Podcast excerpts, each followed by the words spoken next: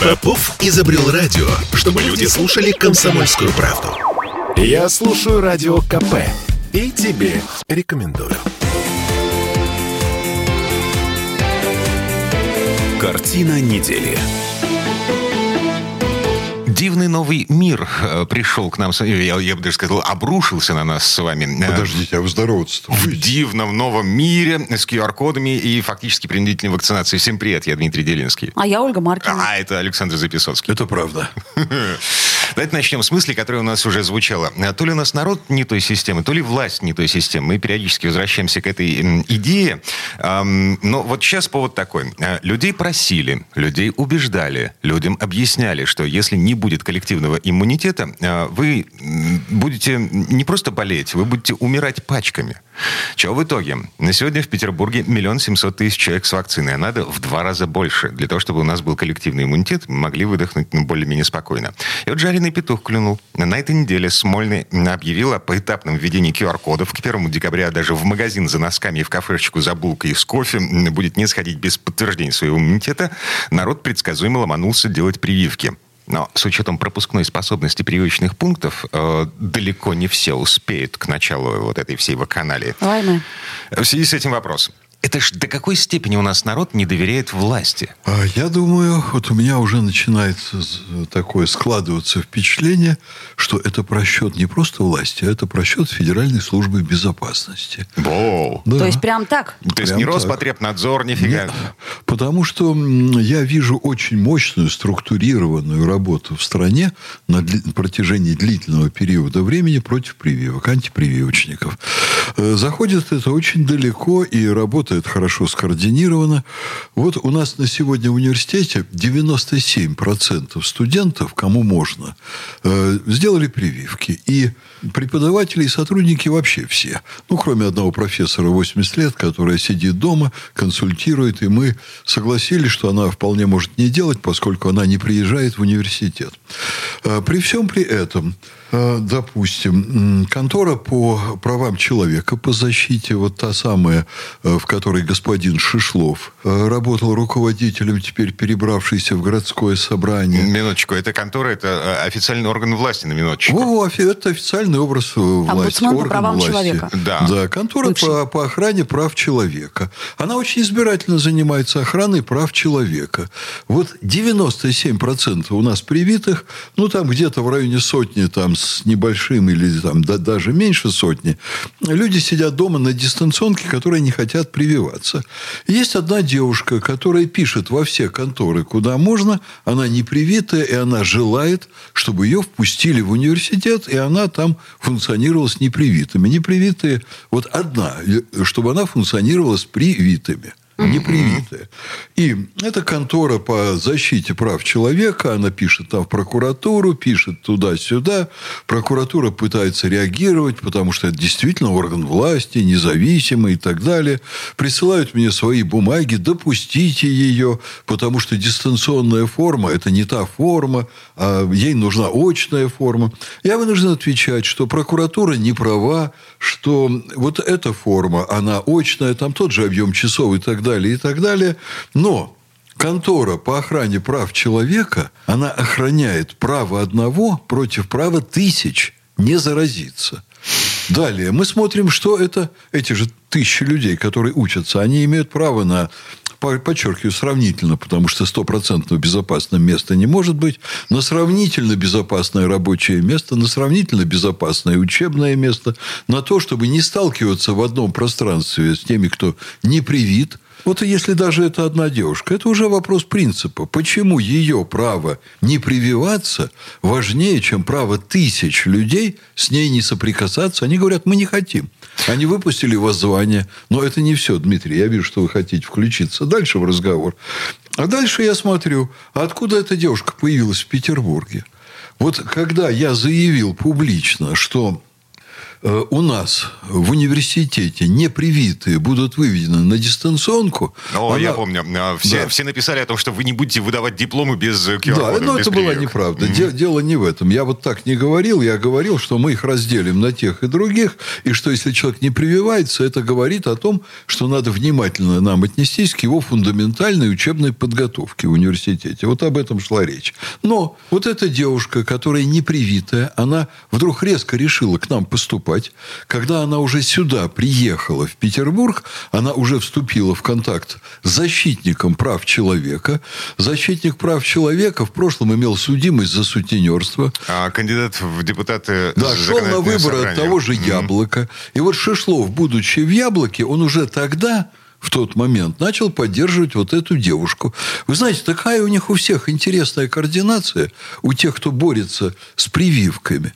Вот. А с какого вообще перепугу контора по защите прав человека вдруг начинает играть на стороне непривитых в пользу их? И против тех, кто привит. Um... И таких сейчас симптомов у меня несколько. Я вот вам одну линию рассказал. Uh-huh. А у нас вообще-то есть одна преподавательница. Я вам сказал, нет, не одной, есть одна, которая, тоже зная, что мы вот установили такой порядок к первому сентября, она специально устроилась к нам на работу, скрывая свои намерения. Она дважды была на встрече личной со мной, когда я говорил, что у нас 1 сентября мы должны приступить привитыми к учебному процессу. Вот когда ученый совет университета заявил о том, что мы все прививаемся, студенты заявили, сотрудники, правком, она устроилась к нам на работу, а потом начала качать права и устраивать провокации. Так вот, она с этой девочкой ведут себя по совершенно одинаковому сценарию. Mm-hmm. Ну, она еще, правда, с вот этим же самым бывшим сутенером э, устраивает попытки отсудить свое право не прививаться у Смольного. Я не буду вдаваться в подробности, но они потрясающе организованы. И здесь, конечно, была ошибка власти, была очень большая ошибка Единой России, которая в августе стала прессовать привитых, опять-таки в пользу антипривитых, антипрививочников перед выборами. Это настолько было все неуместно, это было настолько все вредно. Слушайте, Александр Сергеевич, это все, а, ну, как бы частные случаи, потому что если смотреть на всю эту картину в целом, то у нас получается а, половина населения страны, которым с высокой колокольни абсолютно пофигу, по барабану, все, что говорит власть. И эм, это люди, которые не подвержены пропаганде, что с той стороны, что с этой стороны. Так, а о чем мы говорим, если пропаганда? Вот телевизор включите. Сегодня говорят одно, завтра другое. У меня, например, просто когнитивный диссонанс от того, что я слышу по поводу прививок. А, э, погоди, когнитивный диссонанс в том числе, потому что, э, с одной стороны, Кому верить? власти вводят QR-код, значит, закрывают магазины, президент отправляет нас на э, коронавирусные каникулы ноябрьские. Но перепись населения – это вообще что такое? То есть а мы сейчас будем открывать двери незнакомым людям, которые будут приходить к нам в дом. Даже если у них есть QR-код, даже если у них есть ПЦР-тест, который они имеют право делать не чаще, чем раз в 72 часа, а заразиться, как нам сказал инфекционист, можно э, за 24 часа. То есть совершенно спокойно я открываю дверь, и меня заражает человек, который проводит перепись населения. Даже если я привита, я все равно заболеваю. И власть нам говорит, эпидемия, сидите по домам, не ходите в кафе, магазины, бары, рестораны делайте прививки. Придет какой-то чувак. Опасный чувак. Сан Сергеевич. Я полтора года, вот пока идет весь этот кошмар с коронавирусом, в этой студии ну, чуть ли не каждый раз говорил о том, что власти надо посочувствовать, в каком она трудном положении. Мы не понимаем, что происходит. Наука не понимает. Вы помните японский лайнер, на котором было несколько наших туристов? Угу. Это был один из первых фактов эпидемии. Вот когда там стали говорить, что вирус живет на металлических предметах чуть ли не 40 дней. Да-да-да. Вы понимаете? И на бумаге, был... и на том, да, и на сём, на одежде. Посылки из Алиэкспресса. Да. Угу. Это же надо было всем одеть перчатки тогда тогда и так далее, и так далее. Мы не знали ничего об этом. Сегодня мы об этом знаем и очень много. И вот сегодня уже, вот с моей точки зрения, действия власти по предотвращению эпидемии, они явно недостаточны. Власть, надо сказать, она хитрила в этом деле с самого начала. А, посмотрите, у нас закрытая статистика все время. Ну, скажем так, статистика, вызывающая подозрения. Она открытая. У нас власти начали... Это, это кажется, что она открытая, но когда я разговариваю с учеными на уровне академиков Российской Академии Наук, они говорят, что они не могут получить все цифры, которые им нужны для работы, для осмысления того, что происходит в стране. А так называемые сырые данные. Вот не выгрузку, которую получает СМИ, да, а сырые да, данные. Да, да. Слушайте, крупнейшие ученые страны вынуждены брать статистику из интернета. Угу. Ну уж хотя бы им-то покажите, что есть на самом деле. Уж от них-то не скрывайте это все. Пусть они разберутся и скажут нам, что делать. Тогда власть будет работать не с завязанными глазами. Дальше. Значит, власть, конечно, разгромила за последние годы науку и очень сильно. Огромное счастье, что у нас там Гамалеи. Это не за последние еще. годы, да, а за последние 30 лет. За последние 30 лет по-крупному и за последние... Ну, вот с момента принятия нового закона о Российской Академии Наук, о науке, были нанесены страшные удары по науке. Конечно, вы правы, Ольга. В принципе, это за 30 лет. Хотя, ну, да, у нас же есть Сколково. Только непонятно, чем оно занимается, это Сколково. Деньги, деньги получают получают и осваивают. Нанотехнологии это, это как раз понятно, да. Деньги все уходят во что-то нано, во что-то маленькое, очень невидимое. И незаметно. Слушайте, никуда... нанорекламы. Вот, а, давайте сделаем небольшую паузу и вернемся после нанорекламы. Александр Записовский, ректор гуманитарного университета профсоюзов. Ольга Маркина. Я Дмитрий Делинский. А, реклама будет короткой. Картина недели. Я предпочитаю правду, правду а не слухи. Поэтому я слушаю Радио КП. И тебе рекомендую.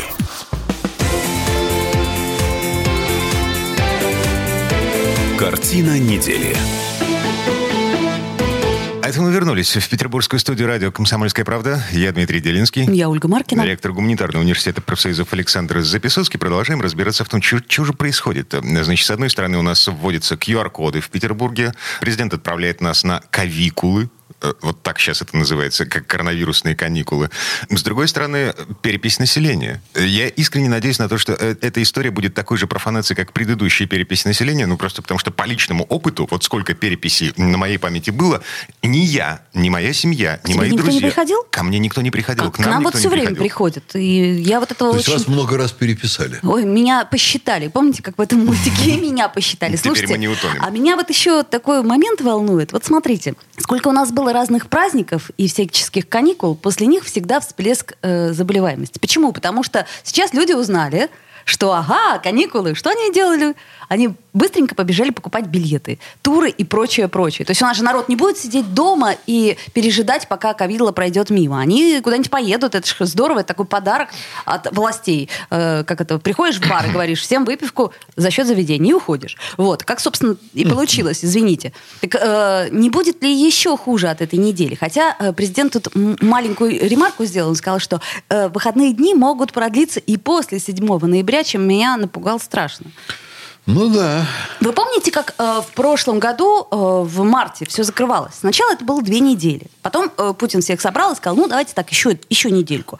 А, а потом еще а потом еще. И, в общем, мы понимаем, что это никогда не кончится. Я вам напомню то, что я уже говорил в этой студии несколько недель назад, все знают, что профсоюзы и предприниматели – это антагонисты, которым очень трудно договориться, которые между собой всегда ссорятся, которые борются, перетягивают трудовой кодекс то в пользу профсоюзов, то в пользу предпринимателей. И еще вот сейчас э, профсоюзы и предприниматели э, заодно против вот этих коронавирусных каникул. Они летом выступили с очень жестким заявлением в адрес правительства о том, что требуется принудительная обязательная вакцинация в стране для всех, кому по медицинским показаниям это можно. Ну вот, собственно, как бы власти пошли навстречу. Да, в Петербурге фактически принудительная вакцинация, то есть э, к первому э, ноября, о, господи, к первому декабря, да, а мы ничего не сможем сделать без QR-кодов. Вы знаете, это надо было все делать давно уже, несколько месяцев назад как минимум, угу когда вся история пошла на спад, но было ясно, что заново будет подъем. Потому что пошел вот этот новый штамм, э, очень опасный. Еще Да, один, кстати, кстати, появился, свежий. свежий, какой-то Да. неприятный. Я вам должен сказать, что пока в стране не будет принудительной вакцинации, все время будут появляться свежие штаммы. Это уже известно. Ну, это правда. Это Да, все снова и инфекционисты снова будут болеть подтверждают. люди. Слушайте, ну смотрите, вот у нас QR-коды вводят для того, чтобы нам не попасть в театр или попасть только по QR-коду. Значит, и чтобы можно было купить э, трусы с QR-кодом и прочее. Но при этом общественный транспорт, при этом электрички, маршрутки в твоем Мурино, они же битком набиты, никаких QR-кодов не требуют. Это вообще как? То есть я не понимаю А, логику. п- Погоди, л- логика очень простая. Либо мы объявляем локдаун, полный, абсолютный, сидите То есть люди сиди дома домам. и всё. Да, и э, экономика накрывается опять медным тазом. Так она и так накроется медным тазом, если запретят все. У нас все равно у, у, э, населения QR-кодов очень немного. У половины населения уже есть QR-коды. Да не будут ходить в рестораны. Ну, все, все- очень снизится все это. С ну, ну, другой примеру. стороны, у у меня есть очень сильное серьезное подозрение, что это будет такая же профанация, какая была э, летом э, в Москве, там в Сибири, А, где ну где-то, да. э, Что-то там когда до- попытались. достаточно было показать QR-код от пачки чипсов для того, чтобы тебя Курица. Я курица. Вот. Ам, как вы себе представляете? Вот у нас в здании кафешечка находится, да? Вот. Мы приходим, чтобы купить булочку и кофе. А мы что, будем показывать В, в QR-код на очереди стоять и QR-код показывать? У нас будут проверять эти QR-коды и сверять их с паспортом, Покажи потому что свой QR-код. а, в э, этом, господи, в QR-коде а фотографий нет. Нету. Нету. Это очень сложный процесс. Но там каких-то роботов установят. Кстати, нам... Не, э, не, роботы это дорогая история в дорогих ресторанах, это Так развлечение. подождите, так тогда получается, что его вообще никак будет не проверить. И прав был Денис Нет. Александрович Читербок, который говорил, что это Беглов- невозможно. Беглов говорил на этой, на этой неделе, что, значит, все предприятия будут обязаны организовать, организовывать проверку QR-кодов Каким на входе. макаром? Здравствуйте, Слушайте, вот ну, мой ну, на QR-код. самом деле это все очень просто.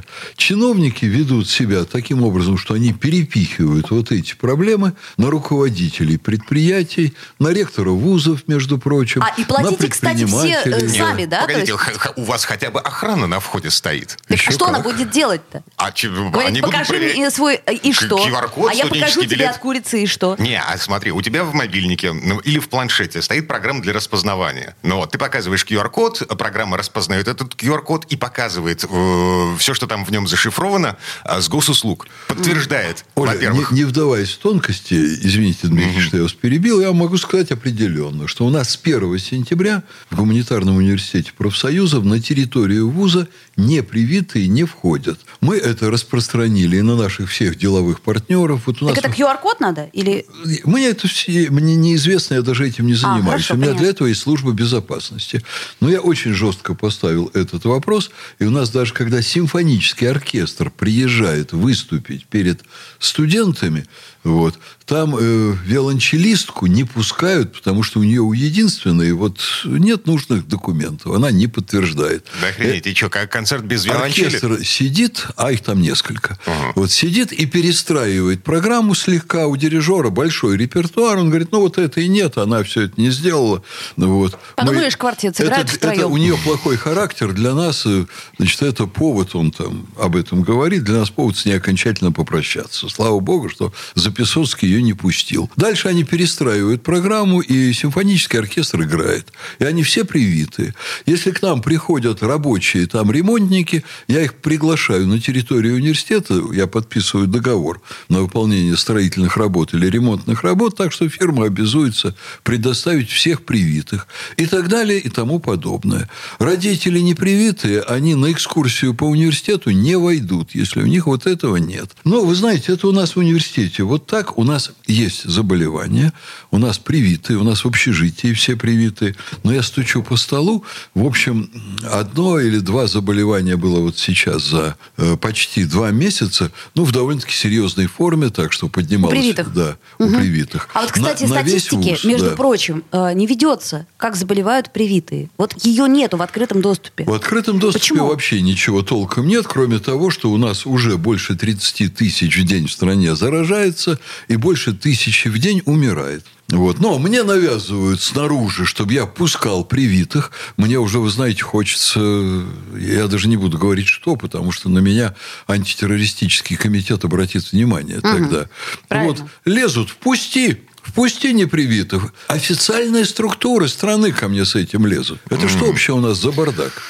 Хотите навести порядок, наведите порядок. И тогда не будут распространяться новые штаммы коронавируса, тогда люди перестанут друг друга заражать. Может быть, действительно, самым худшим вариантом будет коронавирус, превратившийся в легкий грипп.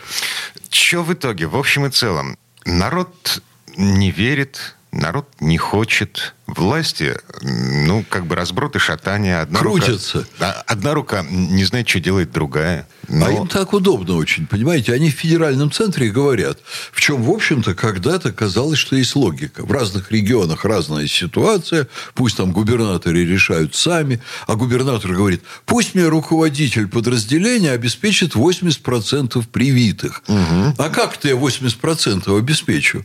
Или Но, я скажу... У нас свободная страна. Свободная страна. А тут но... еще, еще но... мотивировать можно. Э, э, было же предложение недавно, что каждый предприниматель должен каждому привитому своему сотруднику платить по 4 тысячи рублей. Ну, 4 тысячи маловато, это как слабая мотивация. Оля, за то, что есть гражданский долг человека, привиться и не заражать других и не быть источником опасности. Сан Еще Сергеевич, о чем, деньги платить. О чем мы говорим в этой стране? О каком гражданском долге? Ну вот, где э, люди ездят в метро э, без мас с масками спущенными на подбородок. Да Кстати, пусть в, порядок в Москве за это э, собираются штрафовать. 5 тысяч собираются У нас такое количество сейчас полицейских, которых за все годы советской власти уже, по-моему, не было, если их всех сложить вместе. Чем они занимаются? Эти Чем они занимаются? Кофе пьют? Ну, а, видимо, что-то там пьют. Ловят экстремистов. Да. А, экстремистов. Росгвардия есть, военные Поймали есть. певца оперного.